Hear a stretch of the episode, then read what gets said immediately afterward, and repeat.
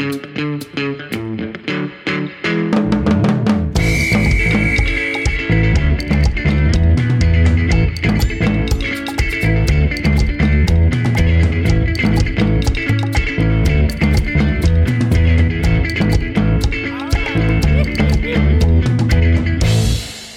everyone. Welcome to the blowout. This is Michael Lindsay Hogg, uh, director of The Beatles Get Back and host of the birthday slappy, host of the Slappy Boys blowout. Please welcome Jeff Dutton Sure, sure, you know. and Tim Kalpakis. Hey, what is up? Okay, now we're going to get things going, but before we do, I just want to say we don't, you know, we're running out of time, and I don't think we have a film yet. oh, come on. Let us do our thing. All right, all right, all right. It's the big hand bobber. Uh, that was my impression of the, Finally, back on solid ground with the big hand bopper. that guy. Every time that guy spoke, it was uh, alarming to uh, surprising. His voice. Yeah. Well, I don't know what we're gonna do. He's such a he's such a kind of a fresh-faced uh, like pink pink cheek pinchable cheek boy. Yeah, he looked like Orson he Welles. looks- he looked like he was like 24. Hey, not to mention by the end of this uh, series that that little baby police officer who looks like straight out of the womb. There's some young guys out there in the UK, huh? Whew. They grow 'em yeah. young. It could also be the film. Like everyone's face looked a little like dewy and rubbery. I, I think some of that might have Everyone's been hair blowing was up. oily by the end. Yeah, everybody was a little greaseball, but also uh, I think part of the blowing up the 16, the blowing up the 16 millimeter, they did some of that like Facetune smoothing because they had a computer do a bunch of. Uh, I, I, I didn't watch. I don't know how they did it, but I know that there are some stabilized. I do, but I- it's so boring, so I won't tell anybody. Oh yeah, you want to get under? Let's Thank get you. under the hood. I, I appreciate it because I hate being. I bored. just, I just don't want to. It's just technical shit that I love. But we don't need to get Yeah. in. We're, we're jumping into the middle of things. I feel like. get, let's just get into it Can we because this just is going to be a bu- bu- long back, episode. bu- Back, beep, What are we even? back it up. Let's What are we even about what talking we're about here? discussing. Yeah. Okay. We're talking about um, a three part documentary called Get Back on Disney Plus about the Beatles making their, I guess, hit album. I don't know, called Let It Be. Uh, You can directed say it, by Mike. Peter Jackson. Uh, I don't know how he, uh, he directs. How it's directed by? Is it directed by Peter Jackson or produced by him? yeah, he took the footage from the film Let It Be, Mm-hmm. hundreds of hours of footage, and then he directed this new Disney Plus project. That's interesting. So, but but he just kind of edited it then, huh? Yeah. Yeah, but you're the boss, man. When you're when you're editor, you're Yeah. you're you're sitting and clicking. Do you think he still yelled like action and cut to the editor? I it, you worse than that. I think I heard he yelled "Action Hobbits" and Oh, "Cut Elves." so it's, but the, uh, the hobbits still go. I guess the hobbits. When did the elves going. start? Yeah, the elves never started. This this is part of my problem with this guy. Yeah, that's that was a problem with this movie. The the elves never really started. Elves on the shelves. I'm kidding. But wait, before we get into this, I wanted to ask you guys. The only thing I knew about this, I knew, hey, Peter Jackson has unearthed all this footage. I thought you were gonna say I, I heard, "Hey, Jude." Okay, go ahead. I've, I had heard that before on the radio, but Hmm. I knew this was coming. And there's so much Beatles shit that I'm like, yeah, yeah, more Beatles shit. I, I, That's how I was- felt. But then I had heard that this was special, and and and I knew like a year ago, I was like, there's something good about this, but I knew it to be the footage from the Let It Be session, from the Let It Be documentary. And you had you seen that before? I that's this is what I'm trying to ask is like, I remember Ask it. I can't find the words. Um, well, you remember the Beatles anthology aired when we were kids on TV. Sure. yeah. Part A of that, in part three of that, they showed like they were like, and then they were shooting. Well, they were trying to record the album "Let It Be," and it was also a movie "Let It Be," and the whole thing was a mess. And it showed George talking to Paul saying, "Just tell me what you want me to play, Yeah. and I'll play it. I don't know." So I That I've always, seen before. I always knew. knew. that clip. I, I knew the album and I knew that a film existed, but I had never seen the documentary Let It Be. And Right. when this movie was coming out, I then Googled the, the film Let It Be, and it says yes. There's like a Wikipedia page for the 1970 documentary Let It Be. However, it is not available on any streaming service or for purchase or on DVD or anything, and I couldn't like find any actual existence of it. So w- did did they scrub it off the internet before Peter Jackson's series came out, or That that seems to ring a bell. Like it's like even before the Peter Jackson thing, that it's a difficult thing to find. I, I think I remember hearing that. And but we've seen that. the rooftop. We've seen the rooftop performance forever? Yeah, that's Yeah. That's, the like thing that seems to have endured from. I mean, okay, how far have you guys watched into the documentary? Because I've only Mm. seen parts one and two. I've seen one, two, and like I think forty minutes, thirty minutes into the third one. I watched it all, but I think the conceit of our blowout here today is we're we're telling our, our patrons to watch episode one, maybe. Or, Yeah. or- Yeah. yeah. I mean, if you watch one, you're gonna probably watch the whole thing. Although, yeah, I'll say two is where it pops off like big, big, big time. Yeah. Eh, Are we worried about spoilers here? Uh, I mean, Let's I just talk know. about it. I, it's been out Yeah. long enough at this point. Right, and and what are we going to spoil that, that these guys um, play guitar? yeah. I didn't. I didn't know that. So n- none of us, none of the three of us had ever seen the Hogg film. Let it be. No. no, no. Great.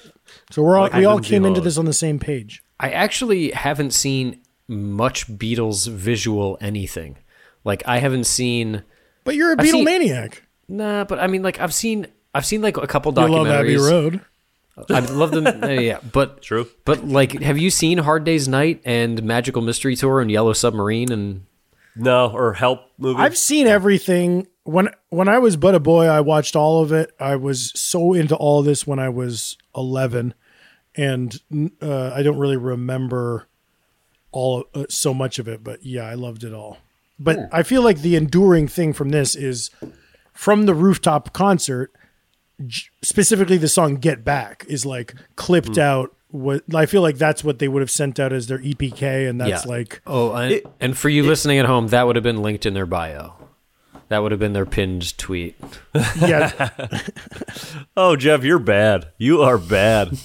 you're absolutely on one tonight, and I yeah. cannot. You have to fucking stop, Jeff. no, I, I kind of love it the way Jeff. When Jeff gets this way, I love it.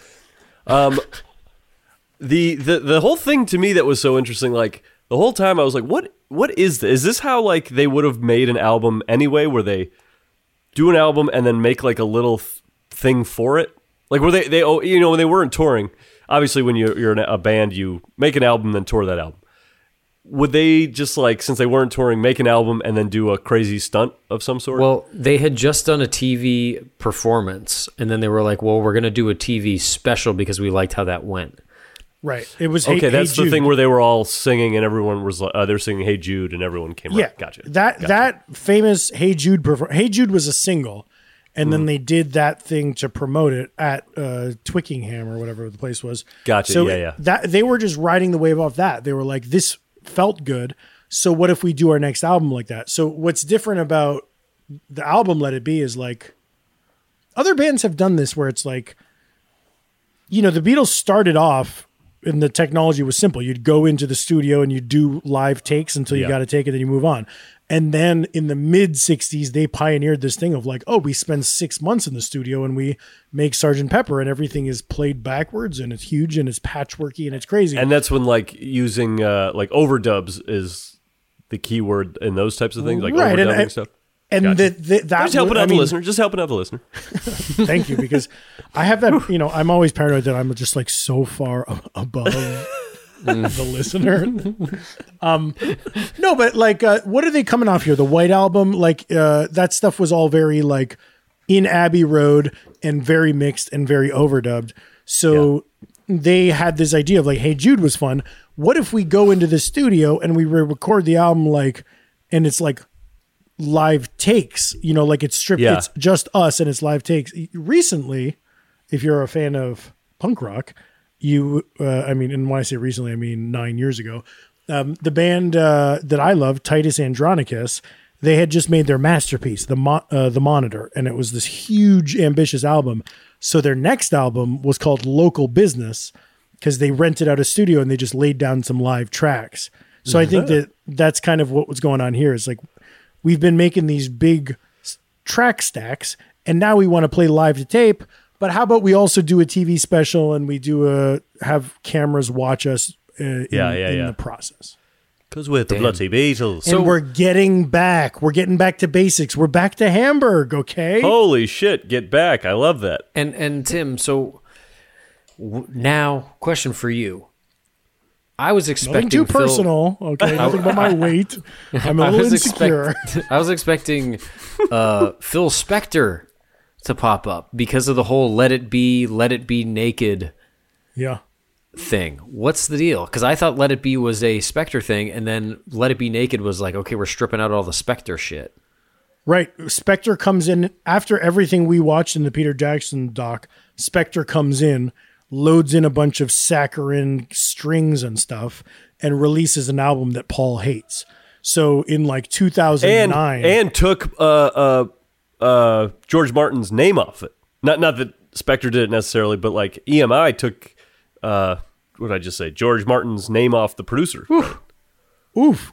Well, Yeah. wait. George Martin was there, but it felt like that guy Gyn or something. G Y N. Oh yeah, yeah. Uh, him too. oh, I mean, he was he was No, maybe he was engineering, and he was engineering. Yeah. Interesting. Well, yeah, I mean, uh, you know, Phil Spector's a tyrant. There's a documentary about him. He's batshit crazy and he's a murderer. But he came in after all this and and just mixed a like AM radio adult contemporary version of this stuff.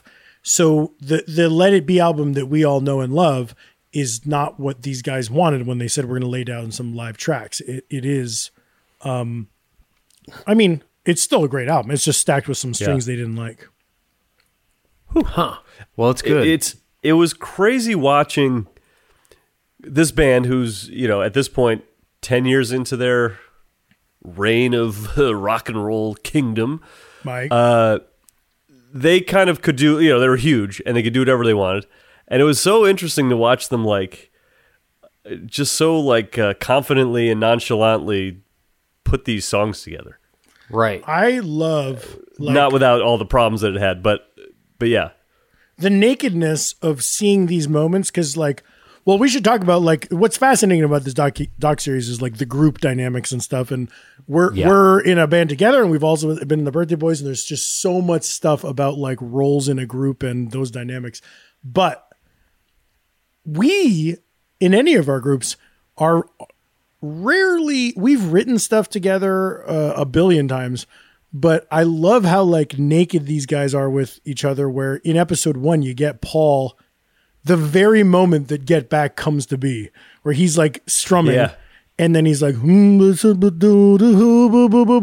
he's got Yeah. none he he has none of the lyrics he has no melody yet and the fact that he's sitting in front of his two bored bandmates ringo and george are just like looking at him I, I can't really think of too many times where we, whether it's music or sketch comedy or whatever, are just like looking at each other when we have nothing. You know, like usually somebody has an idea, Right. but we never get in a room and just go,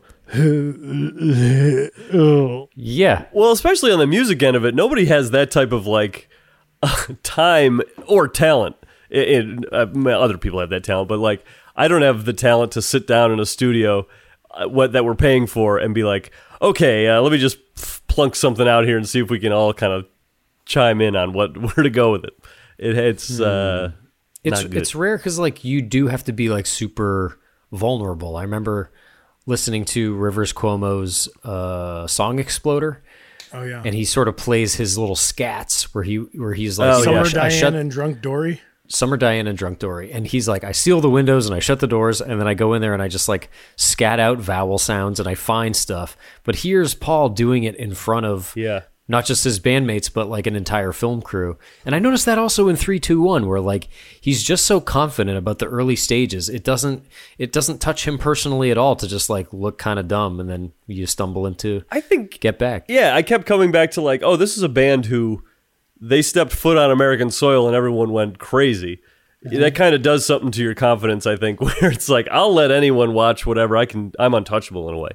right and but also the doc i'm only i'm only two episodes through but seeing them go from oh yeah, they're just like a bunch of dudes. They're just a band in the mm-hmm. beginning. You're just like, mm-hmm. oh, they they're rough and they're when you see the malformed early get backs and they did they don't have the little upbeat like get back dung dung da get back Yeah, dung, yeah. da and when it's when it's lacking that and it's lacking all the little touches you're just like oh they're just a band and to see it slowly come together get back specifically comes up and goes away comes up and goes away Yeah, yeah. a dozen times before in part two you finally see they're back at Apple. They're locked in. McCartney and Lennon are finally f- sitting, firing on all cylinders, going back and forth. Yeah. And you see finally what John Lennon brings to the table. Uh-huh. Because all the time, the, throughout the entire doc, McCartney sits down. He's like, "Oh, it could be something like this, multiple idea or whatever." And then it says in the bottom Chyron, Lennon slash McCartney, and I was like, "Well, what the fuck is Lennon doing?" Yeah, yeah. And yeah. then finally, when you get them going rapid fire back and forth, the pinging is so crazy, and George and Ringo are just sitting there I felt supporting so and bad for keeping those up. guys the whole time. They're just Yeah, yeah, Ringo yeah. especially is just like sitting at the drum kit. Yeah, but Ringo time. Ringo is happy and he knows his role. George Oh, he's having fun. George is a songwriter in his own right and doesn't fit in with this with the two geniuses. Uh, Yeah. and and is like when he's talking about coming out with his own album, and John's like, "That's great, yeah, that's great." And it's just Yeah. like, and I mean, I uh, George rules as a songwriter, but yeah, the the magic of Lennon and McCartney together, it's it's amazing to see it because like you know that for the first half of the the Beatles, it's like it's everything they write is Lennon McCartney, even if one of them writes a song because it's like they're they're like Leiber and Stoller or, or whatever. That's what. Yeah, I was confused about that, but that is just like how the contract was written up for them or whatever. Uh, yeah. So so Okay. like well, I, I don't know by the end, but early on, it's like it was just understood. It was they're intentional, bringing too. Everything. Yeah, because they Yeah. were a songwriting duo. and they were like teenagers when this band started. Yeah. But what's so funny is like, so that's a rock solid, like undeniable nuclear creative relationship between two guys. And then in the meantime, a bunch of personal stuff has happened and their friendships are not doing great and their their lives have diverged. But and as as, as much as each of them wants to like pretend they're independent, it's so funny to see that when they get back together, that is still happening. Because in the meantime, I think the White Album is where they're really definitively being like, "This is a Paul song. This is a John uh-huh. song. We're taking our time. We're we're like John thinks he's cool, and he is, and Paul thinks he's versatile, and he is, and they're like diverging. So then when you get them back in a room, it's it's so interesting to see what they do for each other because you're like these guys would love to just hate each other, but uh-huh. unfortunately they're so good for each other. Well, it's funny because I, I think uh, John eh, like the big criticism uh, from him on this album was that he didn't come in with much, but ha- still had a lot to do with the album because he just like things came off his head and he was shouting a lot and all, a lot of those like this is blah blah blah with something on the Deaf Aid with Horace, George gets a rose. Like I, that was like oh he's just been he said a billion things just goofing around and they like picked that one. He's so funny and that looseness helps a lot. And yeah, that was like my main thought watching this thing was about like like reluctant leadership and this thing. Did you guys watch um Long uh, Mike? I think you saw Long Strange Trip, the the uh, Grateful Dead thing on Yeah. uh, Amazon. Yeah. there was a very interesting part of that where it was like Jerry Garcia, because he's a laid back, stony hippie, he didn't want to be a leader. he was like, no, no, I'm just part of the band. But it's like everybody looked to him for approval on everything they did because he's Jerry Garcia. And then he's absolutely like the driving force behind the band. And but then he's like, no, no, the band doesn't have a leader, and and I don't want to be a leader, and I Yeah. because it's like too much to take on. And I w- Yeah. could see pangs of both of that in different ways with like Paul in this doc. It's very obvious that it's like he's a fucking control freak leader and he hates that about himself. Yeah. So he's trying to chill out, but he can't. Yeah. And then John, who is Yeah, I loved when he was like, you know, we, I do it too big. You know, I always do that. yeah, he's he's like admonishing himself, and he like Yeah. hates that urge in him. But John has the opposite opposite thing, where like John is able to show up, sit in a chair, strum a guitar, take a back seat, and then and just be like, "Hey, I'm just goofing around, whatever. I'm just silly John. I'm eating my toast and I'm having my tea oh, and Oh, Yeah, I'm John." Guy's and a lot of toast.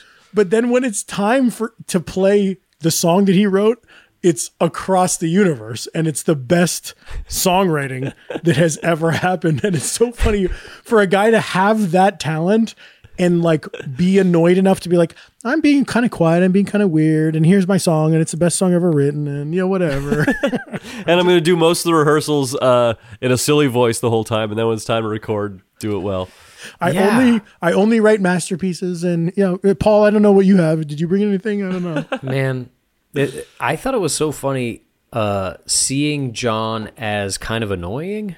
Like, I had knew that he was the funny one, and that as time went on, he got like a little more pretentious.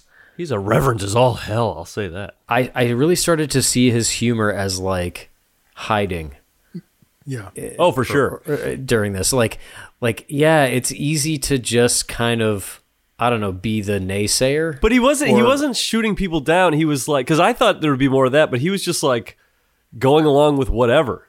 You know what I mean? because That's I feel like for him, he's on his like Maharishi kick and stuff. Like for he he's like, hey, what I have going on with Yoko is special, and life is just life, and hey, whatever, and this is just music. So he's like, yeah, kind of. He feels I don't know if he's actually in a good place or if it's coming across, but like I think he thinks that he's above bickering, yeah. but but it's also weird because it's like if he were more engaged, he would r- do more and write more. You know. I also thought that I was gonna see more, I guess like Jerry Springer shit between the guys. Yeah. Like I've always heard stories of Paul like, yeah, he seems so sweet, but he's actually a megalomaniac when we're recording. Right. And here, even when he had that famous exchange with George, I was like, he is being controlling. you could but barely he's also tell what very going on. present and he's aware of himself and he's showing up and being sensitive. It's just that He- tricky absolutely. thing. They've they've been a band for so long. They've had the Yeah. level one fights, and now they can like when they argue, they argue like they've been through therapy, and it's like they they talk about how they argue amongst each other. Yeah, yeah. And like Yeah. that that uh, breakfast conversation where it's just subtitles in two, Yeah. where John and um where John and Paul are going back and forth, and they're like, "Well, we do this all the time to George, and you do it to me," and Paul just says, "Right." It's like they Right. know how Paul- they are. I love Paul in that scene. He's owning all of it. Yeah. And then Paul is saying, like, he says to John in that scene, like, you've always been the boss. You've always been control. And you're like, that's so telling because it's really just about Paul respecting John's talent because John isn't isn't steamrolling anyone. But I think that Paul knows himself so well. So it's like this, you're watching the struggle when when they're working out when they're arranging specifically, like when when they're arranging uh, Get Back, and Paul at is Apple, trying, right? Yeah, um, and In part two. they're trying to figure out the parts blur together to me. But when Oh yeah. Maybe it's actually one, and maybe it's still at uh, Twickingham. Uh, is that how you say it? Was that was that what it was? But yeah, yeah Um, I know what you mean. uh, when he's talking to George, and George is just playing chords for like "get back," "get back," and and you can tell that Paul wants him to get kind of noodly with it, and um, but Paul is like. Yeah, yeah, no, whatever you want to do, but I just want to get away from it being like the chords. And then George is like, but it is the chords. That's what I'm doing is the chords. And then Paul is, you can see in his eyes that he's like, well i want george to do it how george does it and it's it's that struggle of like he knows that you need that interplay he knows that you can't just sing the parts to everybody because it's true george will come up with something better than what what you tell george to play but when you're not happy with what george is playing on that take how Yeah. do you convey that because you're like like i want you to do better but I also don't want you to tell to I don't want me to have to tell you what to do. And he's like having a, have a personal meltdown. It's crazy. The the uh, the thing also about John that I, I just read right before we were uh, recording this, he and Yoko were like in a uh, heroin addiction uh, phase right then. Wow. So like he's all bopping around and being silly and saying whatever like disconnected things all over the place. Uh, that could be a big part of that too. Well, yeah, because I was wondering when he showed up late that one day, like when George had quit the band and John was like MIA. when he shows up, they're like, uh, he was like, "Oh, sorry, I was uh, last night. I was watching films and I got, I got stoned and and high." And I was like, "Well, stoned is weed, so uh oh, stoned and high." That's so weird. Like, it, it kind of because I, I was looking at him specifically. Like, he's very slight, They're Like all he's a- slight. tiny little guy. They're, they're all younger than I thought and lighter than I thought. Yeah, lighter than air. Well, John Uh, had gotten he John refers to his Fat Elvis phase like end of 1964 to 1965. He's kind of the original look, but still kind of chubby cheeked. Mm-hmm. Yeah, and it's funny that then yeah he he dropped so much weight and he suddenly looks really tall and lanky, Yeah, like that meme. You know the one where he's uh, bending in his, his knees where he's walking. Oh, yeah. Yeah, I also walk. felt bad. I also felt bad for Yoko sitting just next to him the whole time. And maybe that's they wanted to be next to each other, but sitting there all day just listening to people try to figure out music is That's another thing that I expected there to be more meat on the bone. Okay. The same way that I was talking about um, what you expect to see from Paul, what you expect to see from John. When the cameras are rolling, I thought people were going to shit talk Yoko or we're going to see her Yeah, yeah. whispering in John's ear. None of that happened. Everybody liked Yoko. Yeah. That is is truly just like a fan thing. And when Paul says like, "Oh yeah, Yoko broke up the Beatles because she was sitting on an amp." yeah, he knows he he- he was he was ex- exasperated, saying like I can't believe that's how it's going to go down in history. He wasn't mad. He Yeah, was just like it's funny. I think he just said like, you know, there's such a strong thing going on with John and Yoko right now that if John had to choose between Yoko and the Beatles, he would choose Yoko. Right, He- right, He's right. not saying like this bitch is ruining my band or something. Uh, it's just funny seeing the the real world nuance between all but behind all these things that we thought were just painted in much more uh, black and white strokes. right, you know? right. Crazy. They another Crazy thing I, I was thinking about is is like um, I found myself this week like uh, you know I, I kept thinking about toast and I wanted to eat toast for breakfast because they had those little you know that British thing where you have a toast holder that holds the Yeah, the- yeah, the yeah, toast- yeah, Holds yeah. upright. I, I, I remarked cool. on that when I watched it. I love that shit. Uh, But then I was I was saying to Jessica, I was like, just in general, I love how what Brits they are. That these guys are rock stars, and they think they're Hindus. Who knows? But they're they're they're they're iconic hippie rock stars. But they are still British boys. So the way that they arrive in the morning, like "Good morning," and then like Yeah, yeah. the way that they're passing out cups of coffee and cups of tea, and the way that they order the Yo, lunch, it's tea time. Good morning, Richard. it's such a funny I was I was talking about to Jessica about how she Jessica's family is Scottish and her dad is Scottish and both with her dad or when I've been back in Scotland with the family it is there's like cute little stuff and they give you a little saucer and a little teacup Right, right. and like Tim would you like your little biscuit and everything is tiny and cute and I love seeing these guys who are like rock gods also be like good morning and yeah I think I would take a spot of tea I love I love when John is like, "Could you bring over some tea? I'm gonna, you know, in the morning I need like a gallon of it, a gallon of tea." The the the rock god thing is so funny because it's uh, their outfits are just so funny, like uh, uh, Yeah. fur coats and So much fur. I love and wall George- wall. I mean, they knew they were making a uh, uh, documentary Yeah, about this, so they each arrived every day with an outfit and all uh, cool outfits, and George like pulling up in his Mercedes and getting out with that like pilgrim hat look. Yeah. it's just so fucking because they're just before starry. the early 70s was all about was very like in rock was like domesticated like james taylor and carly simon and jackson Uh-huh. browne and neil young are like I'm I don't want to get dressed up and I'm gonna like be sitting on the the floor of my house strumming my guitar.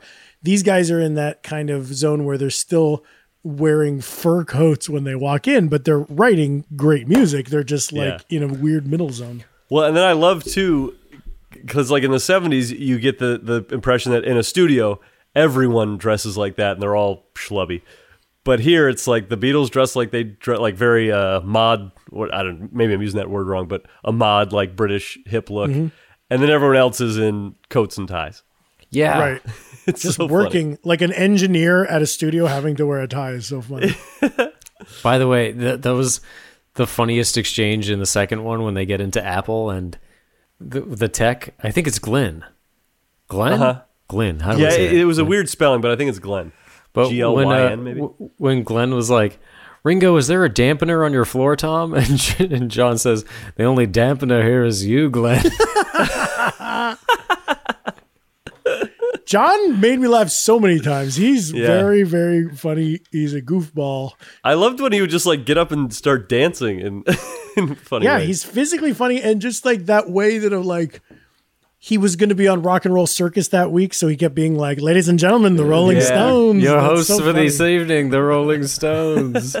Those guys of that era, we've talked before about like um Doug Kenney of like National Lampoon was hung up on like when he was being funny, like, "Hello, boys and girls. Today we're gonna like." Yeah. I think uh, so John has that that thing too of like he's watched like so much BBC that he just walks around being like, "Coming up next is the next show." yeah, oh, yeah, Tim, yeah. You're, you're saying he's taking the piss?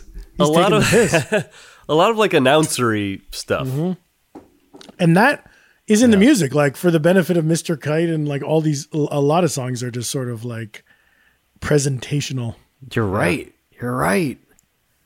Why, you're right.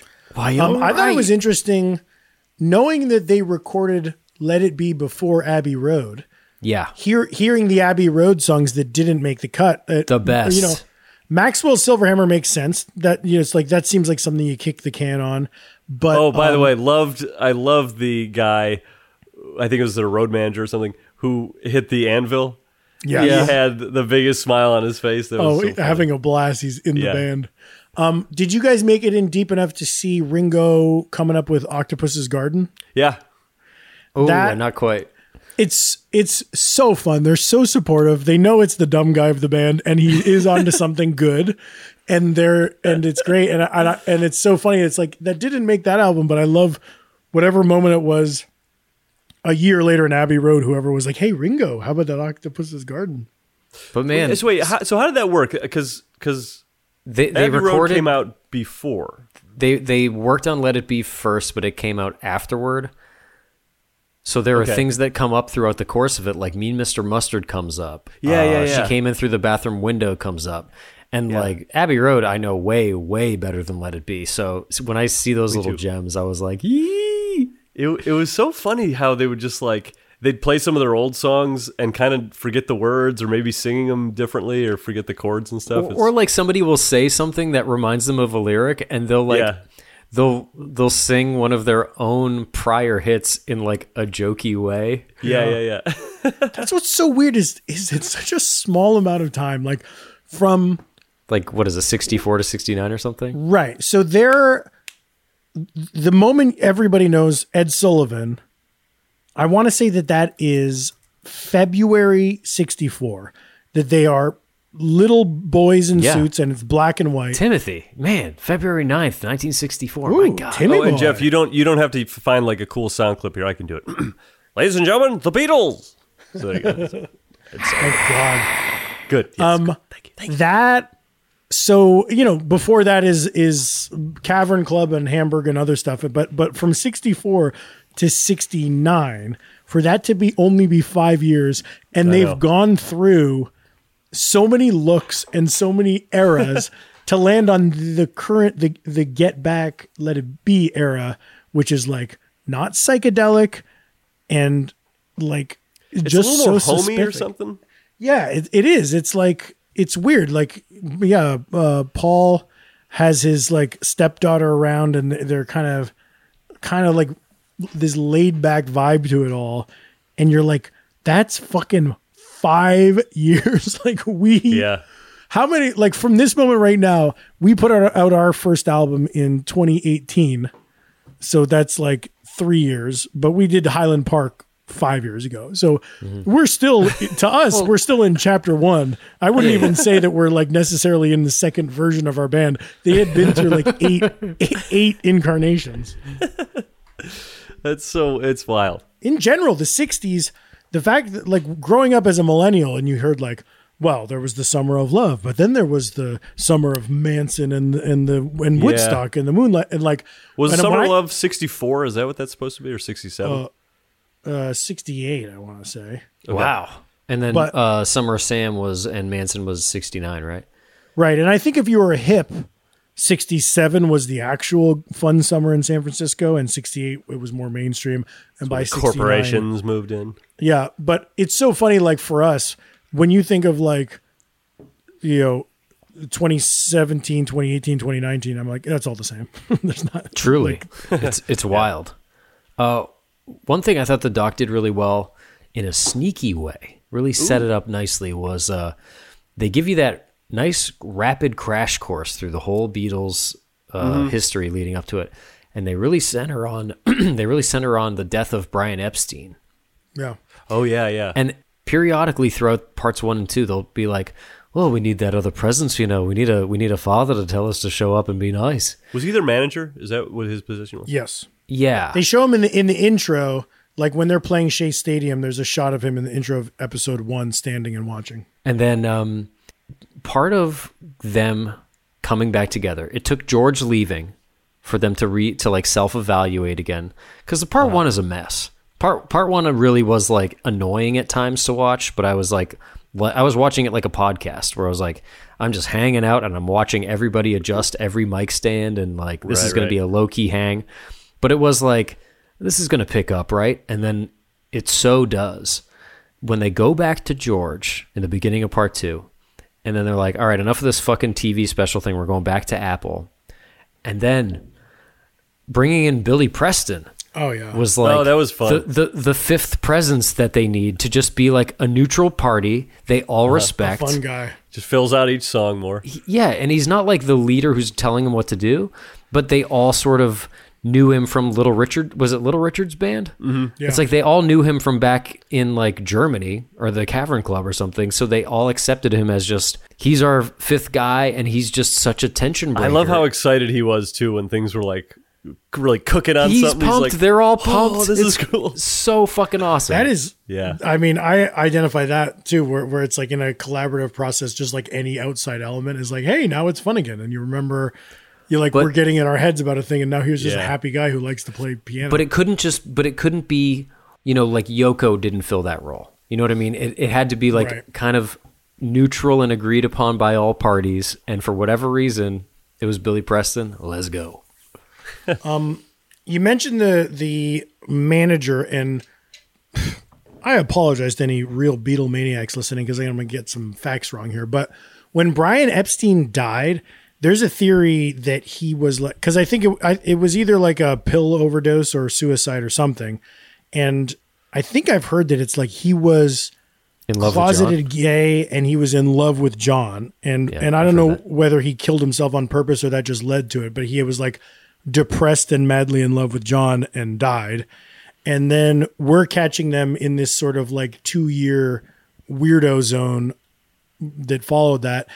And then the actual breakup of the Beatles, yeah, like Yoko's a little factor and there's a few other things going on, but there's when when I was reading you guys lyrics from John and Paul's solo songs, the the diss tracks, Yeah, in, yeah. in our episode or uh, Paul McCartney Margarita episode what, what what episode was that oh yeah paul paul mccartney marg right from like yeah like late summer uh, of this year. I feel like I came across some notes on Genius.com saying that like really what broke up the Beatles, other than a million factors, the tipping point is they don't have a manager, and then Paul lobbies hard for Linda's brother to be the manager. I want to say like hmm. he's been living like in Scotland, like this domestic life with Linda, and then he was like, "We really need to get a new permanent like Epstein."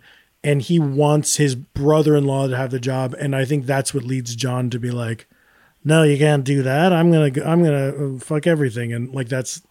So it, it is weird. Like a- as us, an unmanaged band, uh, it's it's funny to see like how important the role of a manager, not a road manager, but like a manager manager is in in the biggest band of all time. It's so weird. what, we should get it what about a momager I would love that. Ooh, Honey Boo Boo's mom. How about we get Donna, Janet, and Mary yeah Ellen well, all together? what's what's janet up to what's janny hanny up to We will be in little uh, suit coats and short shorts if we get her on board. you guys look precious, mom. Oh, uh, another thing I was just reading about was uh, speaking of songs where they're uh, sort of nipping at each other.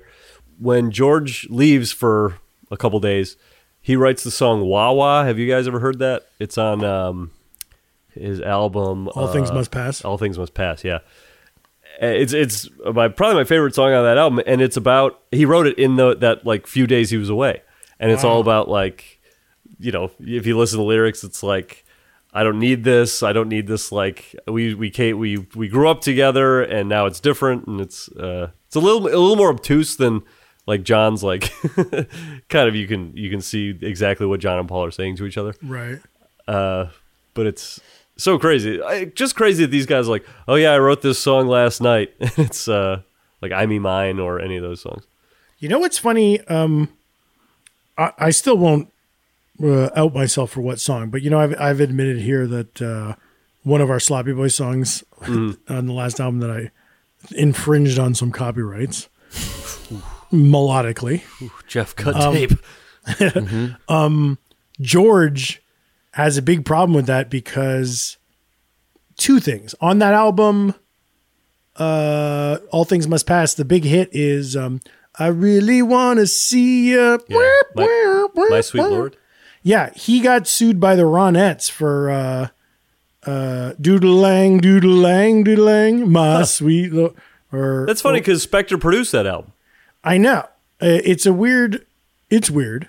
And then also a very funny thing is, you know how he plays an early version of "Something in the Way" in this movie. Uh huh. Oh yeah, Something's in the way at the that's movies. a when they they started Apple Records, and then like the first guy they auditioned was a young 19 year old James Taylor, and he came to the office and played s- uh, something in the way she moves, and George was the one championing James Taylor, and then he forgot about the song, and then he went to Twickenham and wrote something in the way she moves.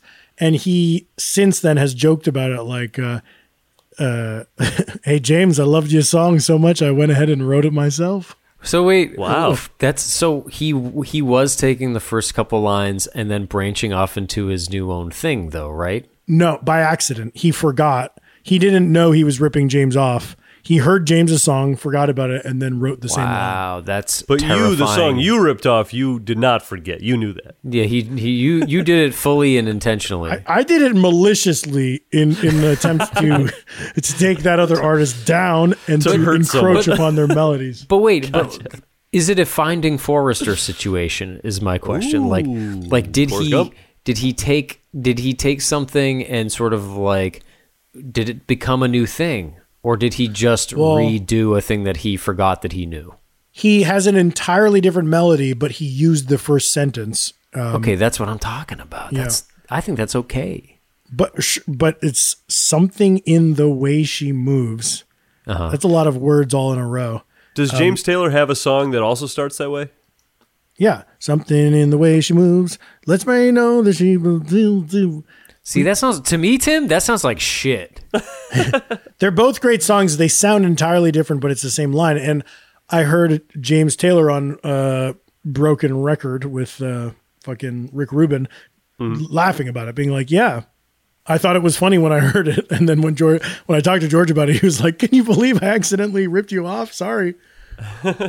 so they're Man, pals that's now. funny. That reminds me of uh, I you know I was uh, I was getting a little chubby, chummy with uh, I was getting a little chubby with around the holidays. with with uh, Josh Epstein from uh, the band Junior Junior, formerly Yeah, yeah. Dale, Dale Earnhardt Junior Junior, Uh-huh.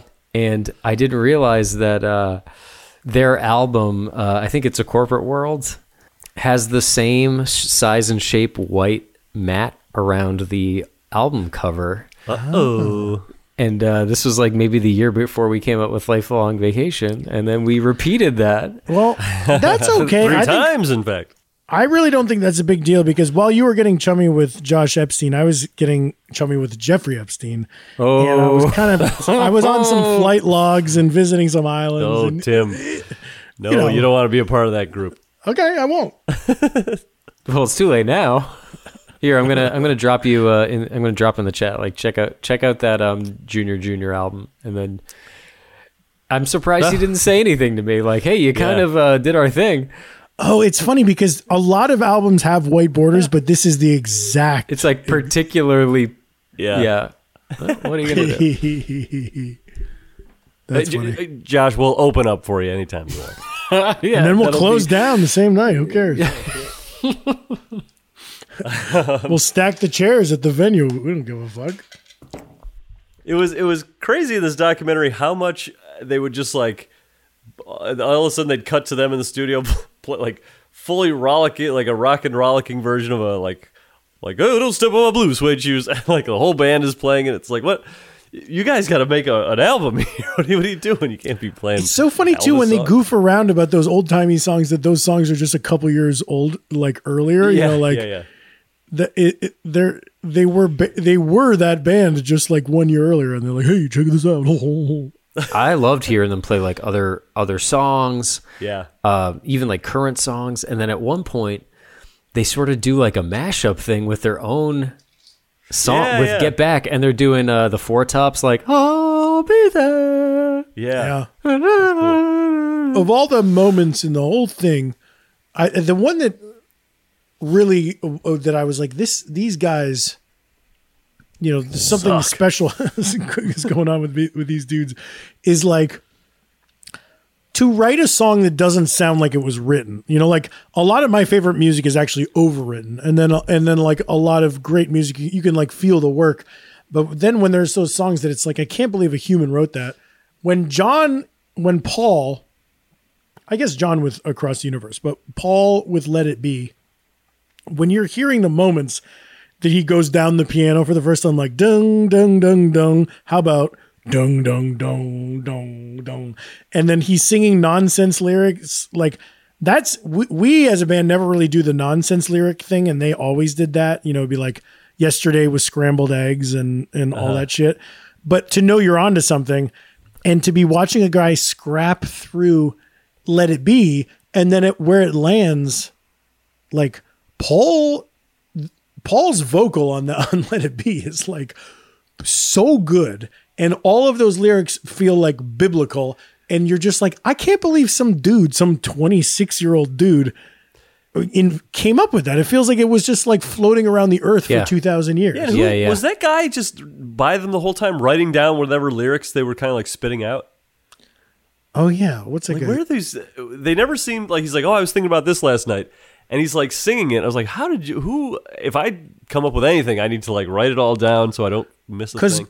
Glenn was tell, was was wanna miss a thing. pitching musical ideas, and then was it their road manager that was talking about the lyrics, or was it a? Is it a? Do they have a lyric editor guy? Uh, was like the, a- the guy I'm thinking about was the same guy as the um the hammer on the anvil guy. Right, right, right. I, yeah. But that may be that may maybe been a job that was just like, hey, you're close by, come over here and, and write this down. I loved seeing them talk to just random ass crew members. Like at one point, I think in part two, Paul is just talking to a guy at the piano and he's showing him this and that. And then the guy's name comes up and he's like, Clapper, loader. Yeah, it's like, that's this is the Yes. dude who's like slating for the documentary and loading film magazines. And. Paul's like, oh, let me show you this now. And then we go over And here, he was, you know. he was doing the same thing that he said to Rick Rubin in three, two, one, where he was like, you know, you've got this cold and this cold and this code, and it's all the same code. You just have to move them around. Like he's probably given that little speech to somebody a billion And everybody times. loves it. Oh. Yeah. You mean I can be a Beatle too? Well, not you. Not even me. not, not, not even me. um, it was. It made me think because because we our our process in writing songs tends to be. De- if you have time and you come up with a song, you ideally you make a demo and then you share it and then we all learn it together. If you don't have time to make a demo, maybe you just you you have some chords and some lyrics and then we get together. But we've never really sat in three chairs and just Well, started from scratch. I feel like it's happened. we did it with um we came here to We rock came here to rock. and then and then I I think that the very beginnings of oh yeah maybe that came out of a jam and then and then Uh, we also uh, Bonnaroo. I remember us like sitting down and like figuring out the verses for that because we we had Right. like one or two funny lines, and then we needed to like get the rest of it. That was our closest to like writing in a studio type of thing. It- I mean, it, because we were physically in the studio, but th- that was a weird set of things where it was like I was writing. I feel like I came up with just the verse, but not the chorus. It was the uh, Cliff Bars, Kind Bars, Luna Bars two. Pack them up in your Subaru, and I was thinking about making kind of a hippie song, and then I remembered. I flashed to like five years earlier, Mike, you walking around our old house being like, catch a groove down a Bonnaroo. And I, I, I got your melody wrong, but I was trying to, I was like picturing you, you in the kitchen because in like 2009, you had said like, we should go to Bonnaroo this year, catch a groove. kind of similarly to how we wrote uh, Party with the Reds, where, where it was like, you Oh, said yeah. Party with the Reds, and I was building around it. But so with Bonnaroo, I wrote the I wrote verse one and verse two, didn't have a chorus, and then I remembered Mike's chorus, and I didn't even say anything to you. I just recorded a demo that was like unfinished verses, but with my the way that I remembered your chorus, and then then in the studio we oh, had yeah. to we had to write verses two and three, and Jeff, you had some ideas for the so the verses, so we were like it was like three guys songwriting, but not really at the same time. It was like years apart. yeah, yeah, just finishing someone else's uh, idea. It's funny because I I remember it. We were in Bedrock just jamming on that chorus. That catch a groove down at Bonnaroo. All right, down, down, down, down, down, down. The bam, bam, bam, and and all that stuff. I thought it came out came out kind of naturally, and we were like, oh, we might have a song here. But you Right, you had already had verses. the thing that we were hammering out was was the lyrics. The whole the whole third verse of maybe next year I'll go alone. All of all of that was Right. like typed on a big monitor in with all of us looking at it. oh yeah, yeah. Because I think I think Jeff, I think that was your thing of like this guy is a loser, and then like let's fill out that idea a little more. Well, I remember we we all had a that was the first time we all had a word document we were looking at for like, okay, CamelBak, Thule, and ge- getting all those like the dorky specifics in. But yeah, that it that was one funny up- too that we like um I felt like the big decision that we were all excited on and we did this also on in the bands was was to just it's verse chorus verse chorus verse chorus and we were all excited to like not have a bridge or a guitar solo or a breakdown or anything. Because Bonnaroo doesn't have anything. It's it's are those songs back to back on that album? Yeah Bonnaroo and the bands are are two songs that both have three verses three choruses nothing else in them whatsoever We gotta play the bands again when we play live. That's a that's a fun one. It's a rocker. yeah, that's a big ripper. one. Uh, it's funny because Bonnaroo, not beloved. I lo- I think it's great. I'm s- I like yeah, it a never lot. really, it never really took hold Yeah, what's going on, Patrons? Are you like this song or what? Yeah, I, I remember thinking that we we were on the pulse of something with that one, and that it had something to do with the world outside of our dumb shit. The the suits always want you to sort of hit people where they live. You know, like don't don't be so specific and idiosyncratic that people got to go all the way to you. You got to hit them with what they know. And here we did it, and nobody cares. but maybe we my theory is that a couple tracks earlier on the same album is Slophead that's playing the same game, which is like we're our little garage rock punky take on jam band music, and maybe it's just a little more something. I don't know, uh, but but they're similar. They're Yeah. both us being like, what if we kind of are are winking at doing the jam band circuit. Well, I like Bonnaroo. But uh, the the other one, um, uh, party with the Reds, it was like uh, we were me and Mike were riding in a picture car shooting a sketch for the Birthday Boy show, and Dave texted saying, "Hey, the Cincinnati Reds are playing the Dodgers. Do you guys want tickets?" And then I was driving, so my this was that old Saab or something, that clangy, bangy old Yeah, Uh, yeah. car- It was for uh, uh, uh, gone to see the America Sports Bar Grill. Yeah. oh yeah, and yeah. then so you were riding shotgun. It, we were in Palmdale in the desert, and you're like, Dave's asking if we want uh, uh, tickets for the Dodgers Reds, and I was like, yeah, I'll take a ticket, and you're like, yeah, I'll get one too, and then you go, I'm gonna party with the Reds. and then five years pass, and then we we had both written songs out of that. And Oh yeah. mine was I, like I think in that in the car too, pitcher and catcher and all the rest came come came up. Oh too. yeah, yeah. Wait, we had a different. we pa- there was a sign. There was a Oh sign. yeah, it was a cold beer, fresh bait. yeah. Oh fuck! No, no, no. Hold on. It was Cold beer this. and fresh It, bait. it was like So it that's was the it was hot coffee first. It was like Hot coffee, coffee, cold beer and fresh bait. That's what it was. Coffee, cold beer, and fresh bait. So that was first. Yeah, right That there. was a real sign we saw, and we said Hey, nobody that take melody. that. We're still gonna use that. We're still going to use that. And that melody was in our in our heads when Dave texted asking us if we wanted baseball Oh, tickets. so we're gonna party Hot with coffee, the Reds. cold beer, and fresh Is, bait. is the same as fresh beer.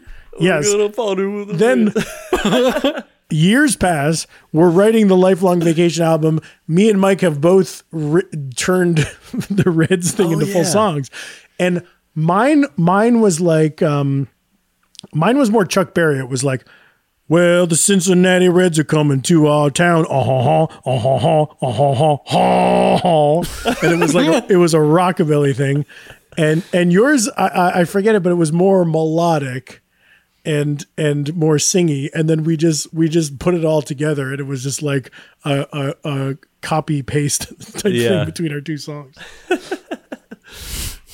That is good. Hey, but next time we do an album, we'll have uh, uh, Michael Lindsay Hogg come in and film us. i think you know i'm remembering mike your song had, it went up and over it was like well the cincinnati reds are coming to our town and when they dig in they're gonna wanna get down we're gonna and, and it was like more of a up a uh, also kind of johnny b. goode i guess It was, it was kind of like a log ride. it was kind of a yeah, it was yeah, that's kind of like a log ride. you're gonna wanna get And you know what the a real- best part is? It gets you wet. That song was a real flume. It takes you up and over and gets you wet. Floomy zoom zoom. Whoa, hey, Jesus Christ. Uh, w- w- final thoughts on this uh, doc, guys. We got to wrap it up. You know, one one last thing I think is very funny. The ticking clock of this documentary, like, okay, this is a week at a time. Yeah. And uh, it's We- we, we have, have to, to shoot, shoot The Magic Christian- Christians starring Ringo Starr. and that's the time crunch? A movie I've never heard of? You've never heard of. A classic album has to be rushed because of a bullshit movie you've never heard of. And then they just blow through it, right? Like, did they ever make that movie? I Oh, don't yeah, know. we, It seemed like they've got the Magic Christian, you know. We and everybody's should- on board, like, yeah, it. well, we got Magic Christian. That's what was so funny about like the patience they all had with like whoever was working on something, or if Paul was trying to figure out something, and, and uh, John was just like being a silly loud guy. It'd be like, okay, can we all just not do that for a second while I come up with this uh, "Hey Jude" song? Or I Let It Be? love, but that informs. You know, we were saying that Ringo is just like hanging back and he's the simple one. He's just watching. Like, I forgot that that's the context. Is he thinks he's a movie star? Like these these angry Beatles, the the smarty pants Beatles who are songwriters, are duking it out for their songs. And Ringo is just sitting back being like, I'm a I'm a fucking I'm the star of the fucking Magic Christian. I I laughed out loud when you know they um, they go have the uh, talk with George at his house. You know, it doesn't go well. It doesn't and, go uh, well. The Chyron on the bottom is like the next day. Uh, only one Beatle showed up, and in walks Ringo. That's the one. They, in general, the text was very well done. I got goosebumps when they were like, in the next moments, Paul will write their next single, or like, Yeah. and Yeah. anytime, five times, it was like, this is the performance that appears on the Let It Be album. Every single time, I was like, Yeah, that was cool. Hey, we should watch the Magic Christian as a blowout. That'd be Yeah, really that's funny. so funny. hey, I, I like that. Uh, maybe I guess on the main, we've done a good job of like following a stream of consciousness. Like we Oh. on the hot buttered rum, we mentioned the Tom and Jerry, and then I think on the Tom and Jerry, we mentioned this week's cocktail. I think Oh, we've got yeah. a nice, we got a nice little thing going. We're like the Beatles. Yeah, it's like it's like, hey, come in, come into our little. Uh, if you want to go on the trip with us, Yeah, bang, bang, Maxwell Silver Hammer. Take the ride, man. take a ride. Well, that's gonna do it for us tonight. Get back, JoJo. Cuckoo cuckoo. We want to thank the patrons. Uh, we want to thank all the levels. You know, it's the it's December. It's the holiday spirit. We want to thank all the levels. Even tip jar? Oh no, not tip. Oh, no, do no, not, I do not want to thank. No, no, no, no, no, no, no. It's it's not Christmas Day. It's the holiday season. I'm not there. But let's make a note for Christmas Day. Tip jar. yes, I would love to. Uh, Yeah, Tim, it's not fucking record- backwards day. We're not thanking the tip jar. You want me to thank the tip jar? What the? F- what are you fucking high? High and stoned? I've got to call Betty Ford. Patrons, we love you. Goodbye. And don't forget to get back.